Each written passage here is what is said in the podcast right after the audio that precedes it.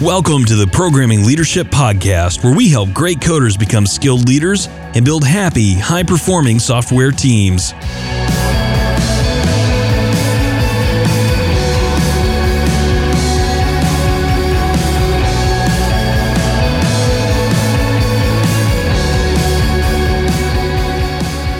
Welcome to the Programming Leadership Podcast. I'm your host, Marcus Blankenship. I never wanted to be a manager. I mean, ever. It was literally the last thing on my mind. Of course, most kids don't grow up thinking, I want to be a middle manager at a retail store. Even though, frankly, now that I think about it, that's exactly what my dad did. I wanted to be a software engineer. From the age I was 11, hammering on my VIC 20, typing in those listings that came when your mother would bring home from the grocery store a big, giant, pulpy book that said easy computer games. That's where I cut my teeth on programming. And I knew at 12 years old that was the profession for me. I was lucky enough that I was able to spend my high school years in front of a computer and a BBS, go on to college, major in software engineering, although failed to actually get a degree, and then become a professional software engineer. Okay, technically my title was junior programmer at the time, but but you get what I mean. I became then someone who loved the craft of software engineering. I learned many languages, I gained competency and skill. I developed a lot of great software, hard, complicated software.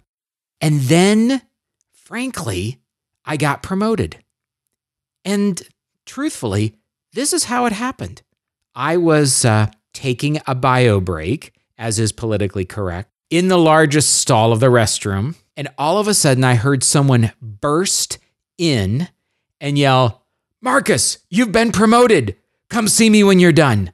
This was, needless to say, surprising for many reasons. I uh, finished up and went to speak with my boss, who told me that in the past he had put me forth to become a team leader, a management position at the company we worked at. Having very little idea about what a team leader did, except the fact that he was a team leader, I nodded, as my parents had always taught me to do when unsure if something was going to be good or bad, agreed to it, said thank you, and went back to my desk to code.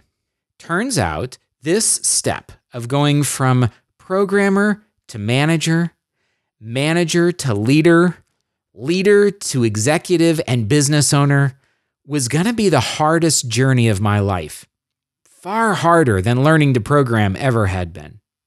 See, as a programmer, I had opted in to a field where I had to have a very particular relationship, a relationship with a machine. I loved my computer. I even named it, as silly as that sounds.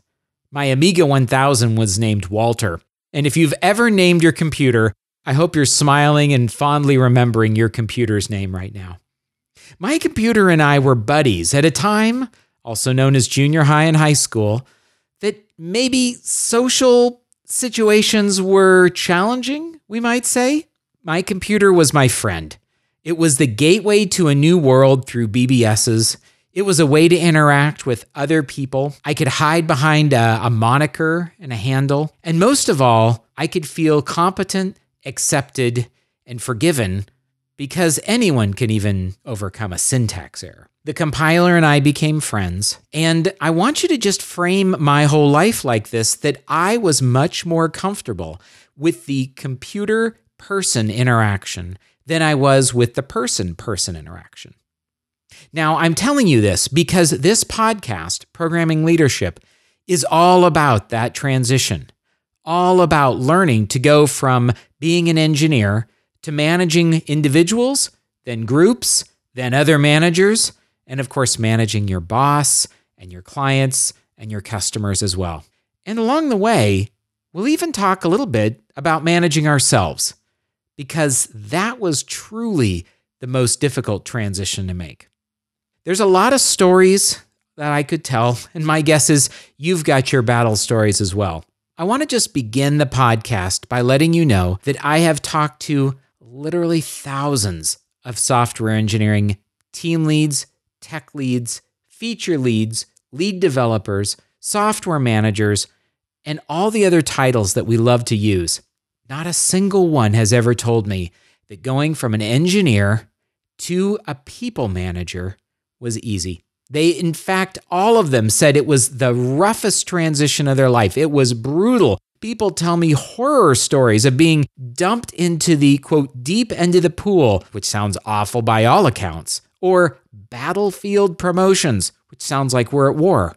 Either way, this podcast is going to focus on helping you become a great leader, not just a manager, and not some sort of natural leader who finds themselves. Because leadership, as we're going to talk about in the next episode, is about developing a set of skills where everyone can contribute to problem solving. We are going to do this work in the context of delivering software and managing all the kinds of people that are in our software universe, from programmers to DevOps, testers, QA, designers, UX, product owners, project managers, and, well, and especially ourselves. I'm going to assume that you have been or are an engineer or that you loved that kind of work.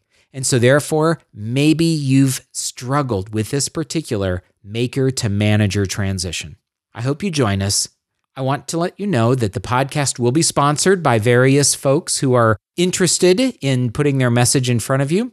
This will happen from time to time and no more than once per episode. I also want you to know that I'll take your questions along the way, so you can mail me at marcus at marcusblankenship.com. I look forward to answering your questions on the air, discussing things with interesting people, and your feedback. Thank you, and we'll see you on the next episode. Thank you for listening to Programming Leadership. You can keep up with the latest on the podcast at www.programmingleadership.com and on iTunes, Spotify, Google Play, or wherever fine podcasts are distributed. Thanks again for listening, and we'll see you next time.